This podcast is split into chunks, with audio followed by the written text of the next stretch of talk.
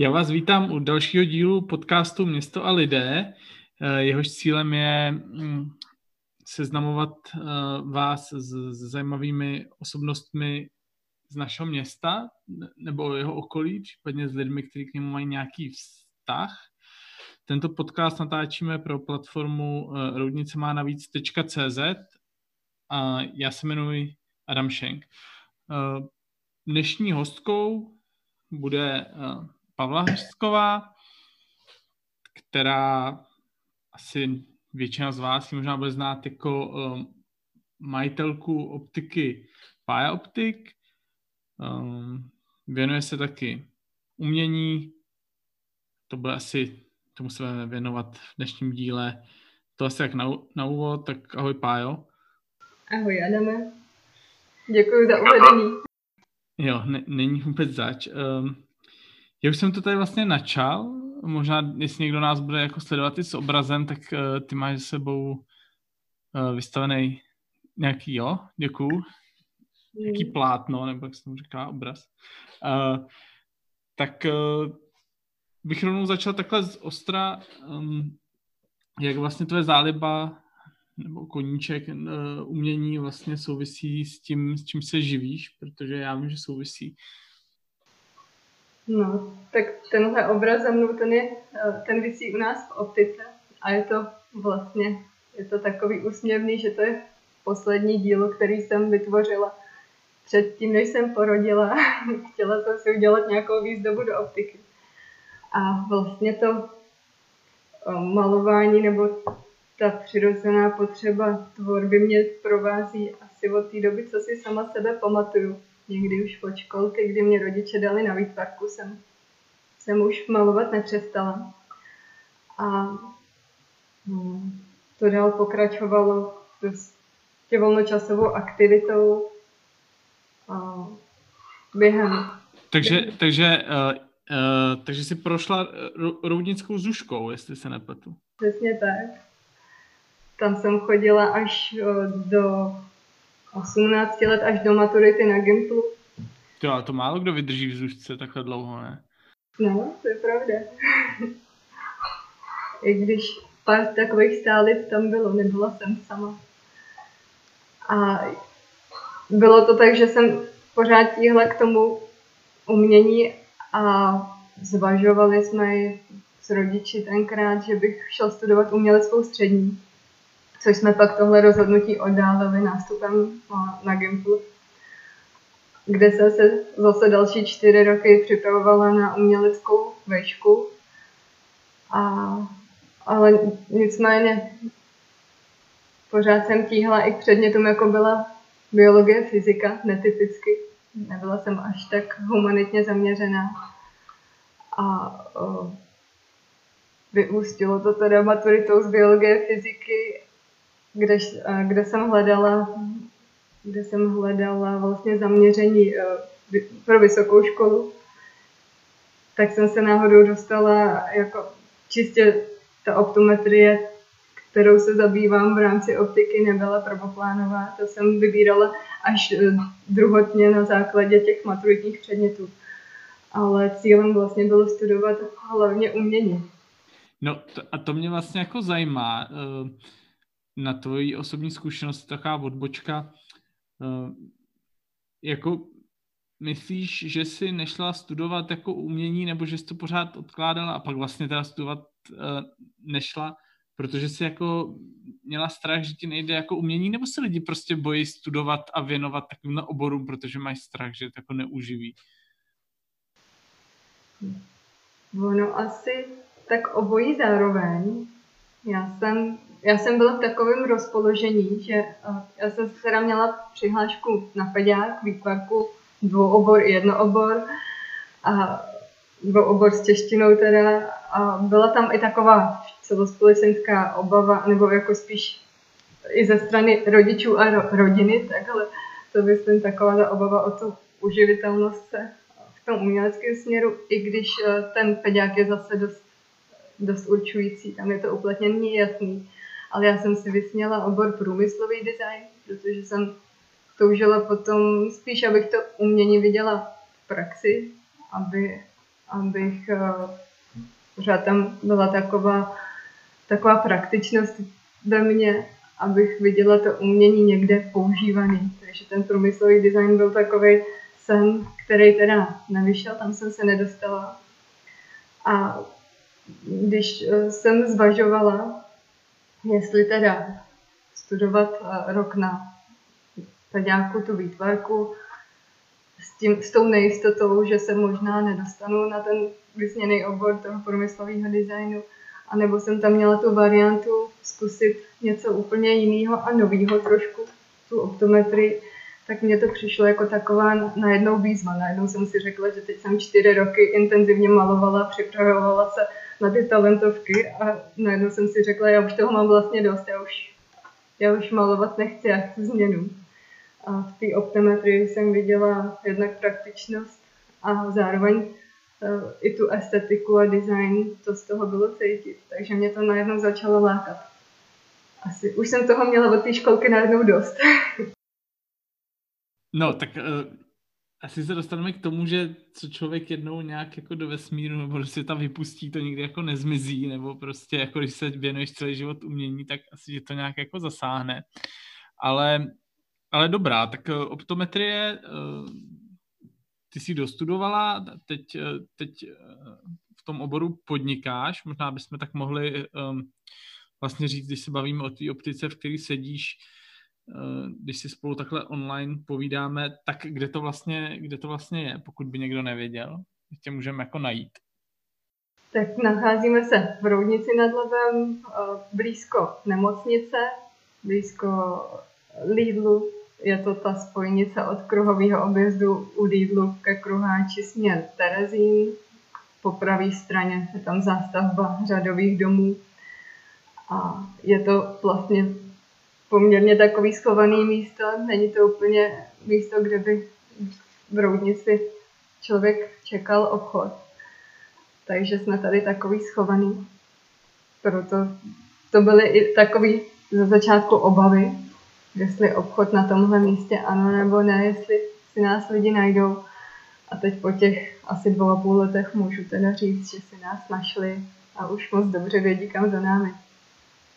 Tak eh, já doufám, že si vás časem najde více a víc lidí, ale je to, my se vlastně bavíme o tom, že, že provozuješ optiku, což asi je logický vzhledem k tomu, co jsi studovala, ale jako není to u každého, že automatický, že něco jako vystuduje, začne v tom oboru podnikat, někdo v tom jako pouze, nebo pouze, někdo prostě celý život je zaměstnancem a udělat takovýhle krok může, asi je, jako odvážná věc, tak eh, jestli, jestli se můžeme pobavit, jak si, jak si k tomu dospěla, jaká byla ta cesta, jaký to má nástrahy, jestli to třeba nelituješ.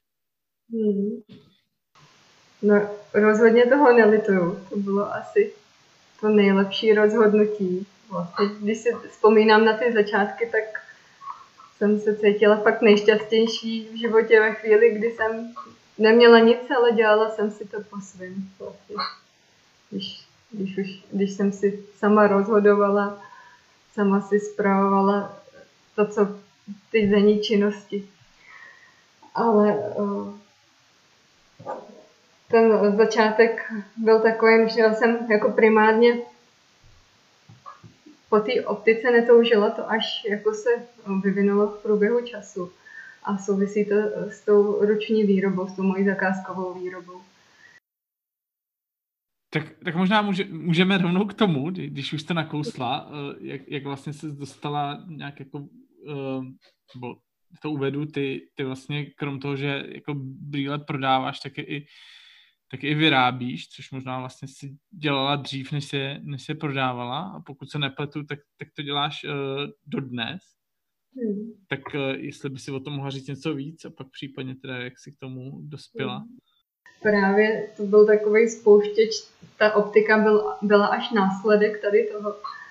Uh, to je zase ta historie sahá až někam k té maturitě, kde jsem opustila ten čistě umělecký směr a šla do toho zdravotnického. A tam jsem si na jedné vernisáži v galerii řekla, že stejně jednou vymyslím, jak dělat vlastní rámečky.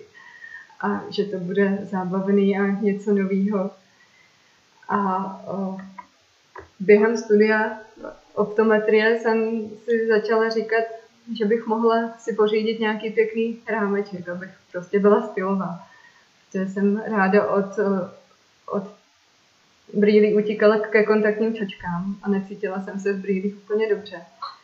A narazila jsem na ten problém, že jsem si v optikách nemohla vybrat, že mi jednoduše brýle nesedly, plastové brýle mi nesedly na nos, ty kovové už vycházely z módy a nelíbily se mi.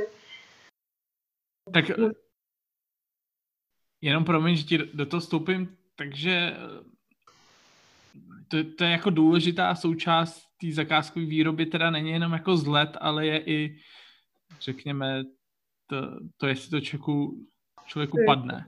Ne, přesně tak, protože když se brýle špatně sednou na nos a při úsměvu se nadzvedávají, sedějí na tvářích, tak eh, to z dlouhodobého hlediska pro člověka, který denně, celodenně nosí brýle, není, není nic příjemného.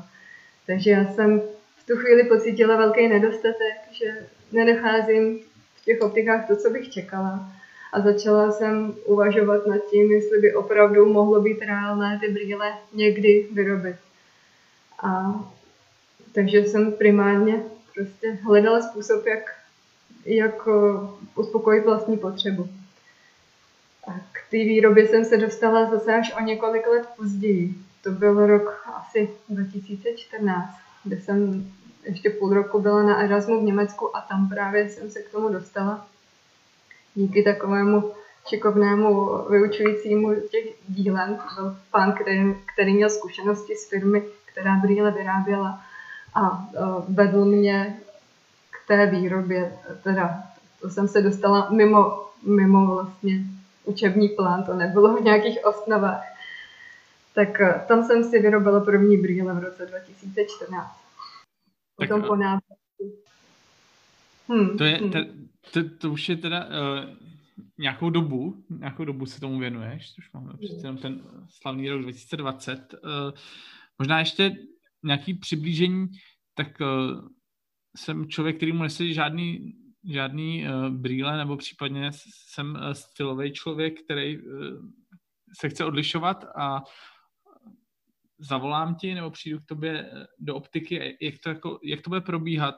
Uh, asi by si mohla jenom krátce nastínit ten hmm. proces. Bavíme se vždycky o tom, co od toho ten člověk očekává, jestli by chtěl nějakou designovku nebo něco čistě podle svých představ, anebo jednoduše řeší ten problém, že mu žádné brýle nesednou tak dobře, jako ty individuálně vyrobené. Tam, hodně tam sleduju kořen nosu, aby to bezvadně sedlo na nose, protože s tím se u těch plastových brýlí už nedá hnout. A mám tady na ukázku acetátové destičky. E, to je plast vyrobený z acetátu celulózy. Je to vlastně přírodní materiál, termoplast, je teplem, opra- teplem tvarovatelný. A takže, e, takže takhle probereme to vlastně ty požadavky zákazníka tam uh, design tenhle toho rámečku dál konzultujeme a probíhá několik schůzek, než jsou brýle hotové. No a to je vlastně to, co mě zajímá, uh, jak dlouho to trvá, jen tak orientačně, jestli, ono... aby si někdo představil, jestli to trvá rok nebo za týden odcházím s brýlema. Bohužel v, tu, v tuto chvíli narážím na eh, poměrně velký problém, což je můj časový program. Eh, ta, teď, se, teď jsme ve eh, takové fázi v obchodě, že máme docela práci a já v práci už nemám čas na tuhle aktivitu a zase to doháním po večerech. Takže, ale čistého času, kdybych se věnovala 8 hodin denně pouze zakázkové výrobě toho rámečku, tak to trvá asi tři pracovní dny. Ale jinak, eh, to, jinak se scházíme s klientem a je to na konzultace, tím se to natahuje, takže to jsou měsíce. Dobrá, dobrá, tak uh, člověk, uh, když chce něco výjimečného, tak, tak si musí asi počkat. Dokážu si představit, že to je složitý proces. Já doufám, že se tohle v budoucnu zlepší a už, už na to mám i konkrétní plán. Super, tak eh, necháme se překvapit a případně aspoň budeme mít co třeba probírat v nějakém dalším díle za rok. A já bych si dostal teda od zakázkových brýlí eh, k té vaší optice, eh, té vaší prodejně. Vy jste, pokud se nepletu, v tomto a v minulém roce vyhráli cenu podnikatel roku, kterou, kterou pořádá radnice města tak uh, jestli nějak, eh, možná si jako zeptám uh, na tvé dojmy, co ti to přineslo, jestli myslíš, že třeba ta soutěž uh, so, samo o sobě funguje, nebo jestli jako přináší nějakou pozornost, třeba, třeba nový zákazníky, nebo je to jenom jako ocenění, který udělá radost, což je teda asi taky jako důležitá věc? Určitě. My jsme byli teda hodně překvapení tom prvním ročníce za ten rok 2018 jsme vyhráli dokonce i celkového vítěze těch, z těch všech tří kategorií. A to bylo, to bylo hrozně milý a překvapující teda zároveň, že se to povedlo, protože jsme ten rok otevírali v květnu, takže po sedmi měsících fungování už nám lidi, už, se, už nás zaregistrovali. Je teda pravda, že výhodou je ten náš roudnický původ, že tady máme spoustu známých, kteří nás asi chtěli podpořit. A takže tenkrát nám to i vlastně hodně pomohlo, protože město pak pěkně publikuje, hezky nám to udělalo reklamu, protože při předávání toho ocenění se natočí video, které je pak nějakou dobu na roudnické televizi ke zhlédnutí. Tam běží v těch těch smyčkách. A zároveň vychází i článek v roudnických novinách. Je o tom zmínka. A to video na, na webu města i na Facebooku. Takže to prolítlo těmito médii a opravdu se nám pak stávalo, že přišli zákazníci a říkali, že o nás takhle se dozvěděli.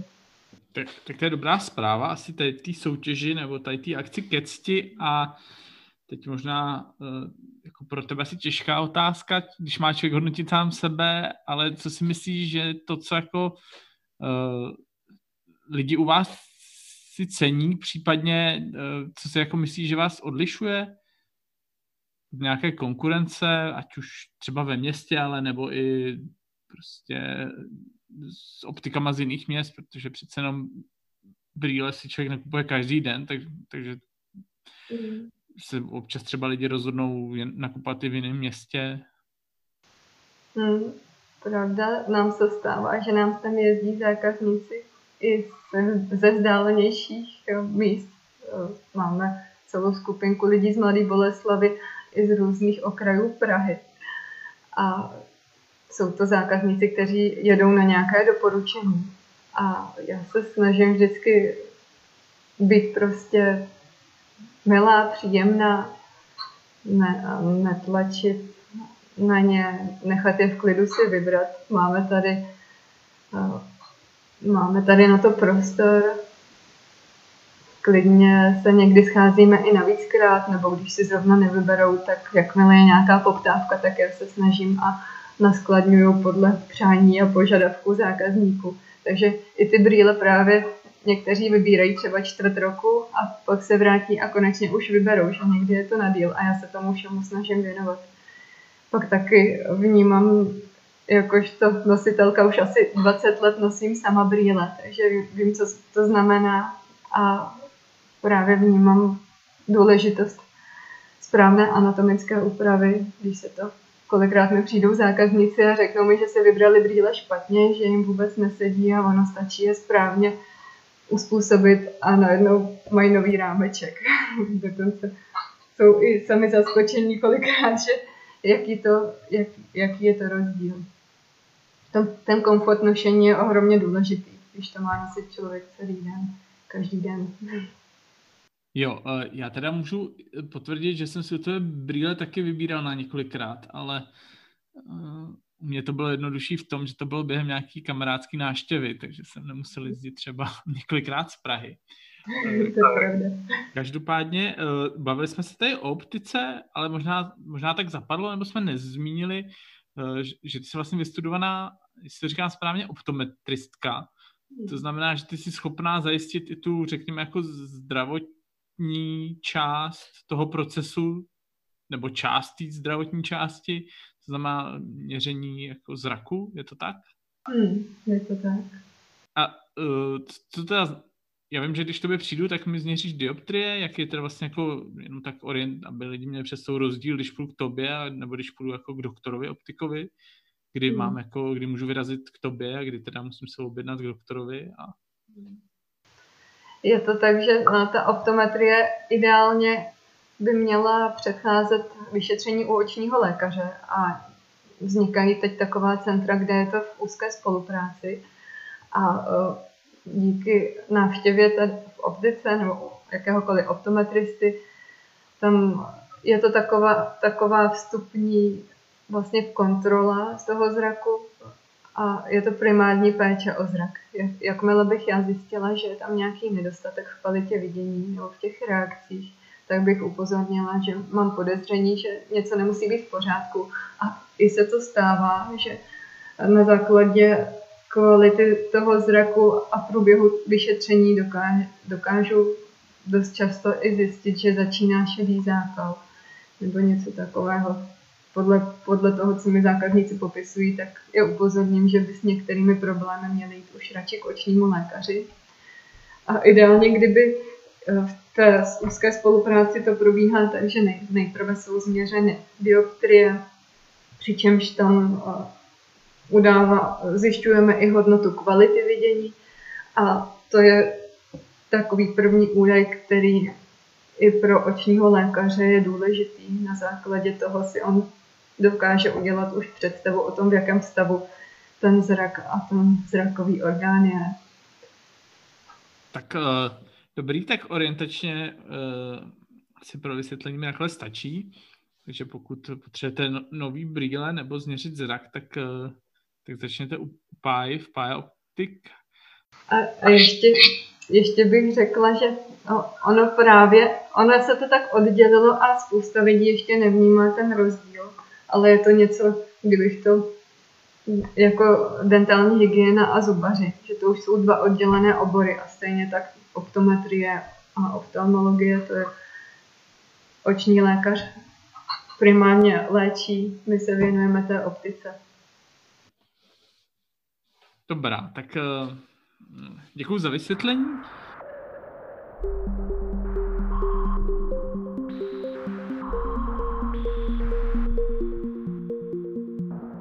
Tak já bych se rád ještě dostal takhle na závěr uh, k poslednímu tématu, který je, řekněme, trošku, trošku víc osobnější, ne se jenom od, uh, po té profesní rovině. To vlastně má nějaký oblíbený téma, který se týká uh, slaďování profesního a rodinného života, protože um, ty krom toho, že, že jsi podnikatelka, tak jsi i, i, i matka a jak to tak bývá, tak ta, ta rodičovská role nějak hodně určuje naše životy. Uh, tak uh, jsem tě chtěl poprosit, jestli, jestli bys mě nějak jako přiblížil, jaký to je, když vlastně ještě v počátku podnikání uh, se člověku narodí malý, malý dítě a jaký model se našla pro to, aby, aby si mohla vlastně takhle fungovat. My jsme si začátkem měli poměrně hektický.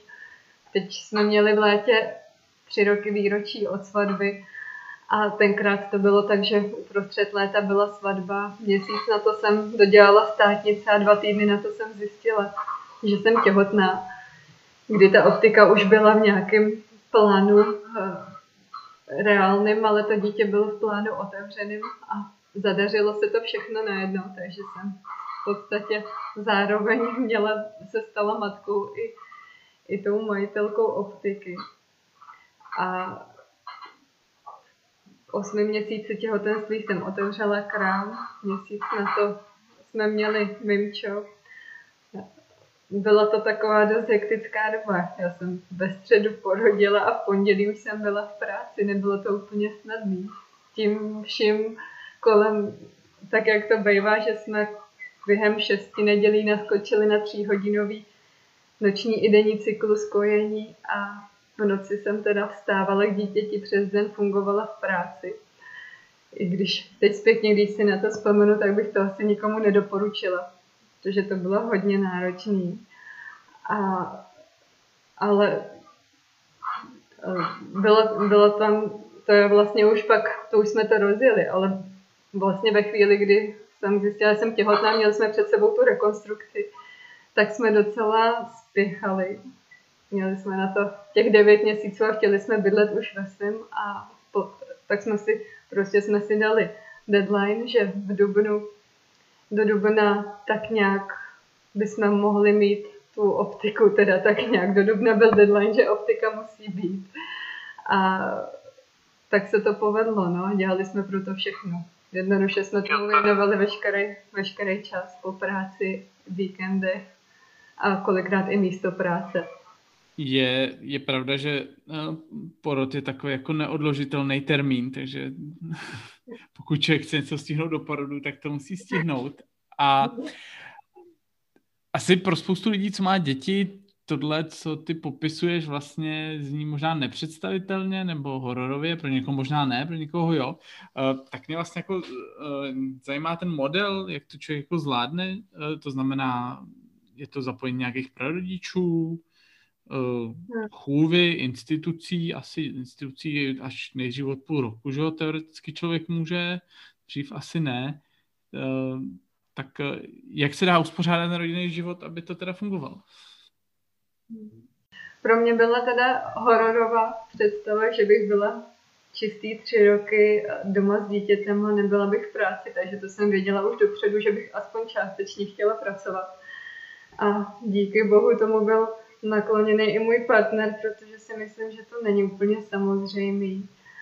A takže manžel souhlasil s tím, že budu pracovat, jenže pak do toho přišla ta optika, najednou jsem musela pracovat i víc, než bylo plánovaný.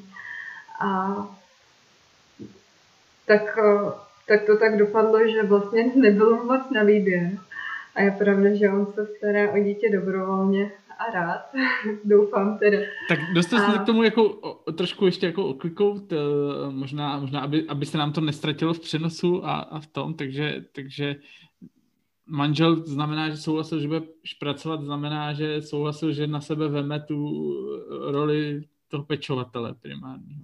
No, tak.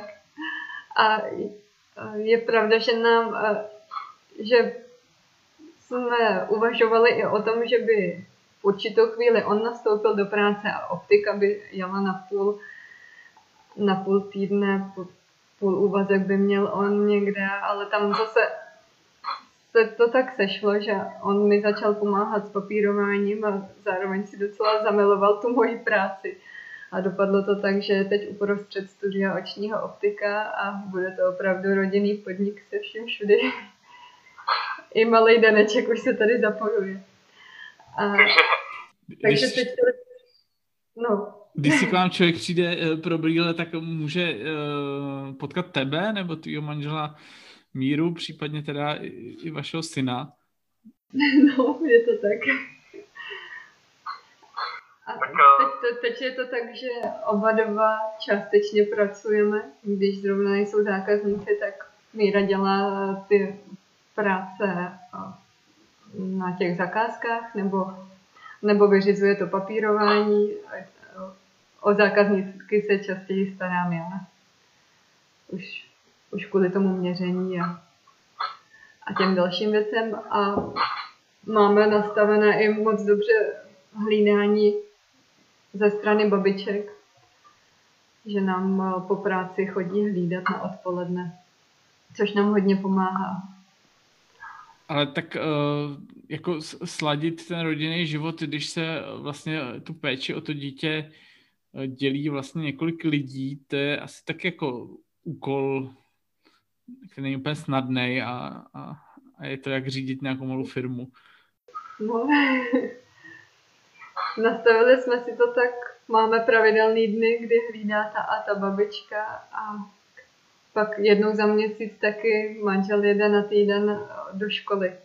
Teda teď už, teď nemusí v tuhle chvíli, je to všechno dálkově, ale pravidelně teda i odjíždí do Pardubic a tam se věnuje studiu. To si myslím, že si tam odpočine od nás. No, je možný, ale že eh, koronavirová krize ho odpočinek připravila na dobro, že dřív dostuduje, než bude zase jezdit do školy. Každopádně eh, tohle, tohle téma je asi, řekněme, dost takový specifický a široký a mohli byste se o něm povídat hodiny, proto já spíš vyzvu uh, posluchače, který by to zajímalo, ať, ať se staví u vás k optice na kafe a můžu si vybrat rovnou brýle. Uh, to je doporučení takhle ode mě na závěr. Já ti teda děkuju, že jsi se mnou strávila tenhle čas a um, myslím, že to bylo, bylo inspirující, příjemná půlhodinka a nakupujte brýle u páji, nebo se tam zastavte jenom podívat. Myslím, že uh, nebudete zklamaný. Tak uh, děkuju. Moc děkuji za pozvání. Tak jo, měj se, tohle byla druhá epizoda podcastu Město a lidé, který připravujeme pro platformu roudnicemánavíc.cz. Mějte se, nashledanou.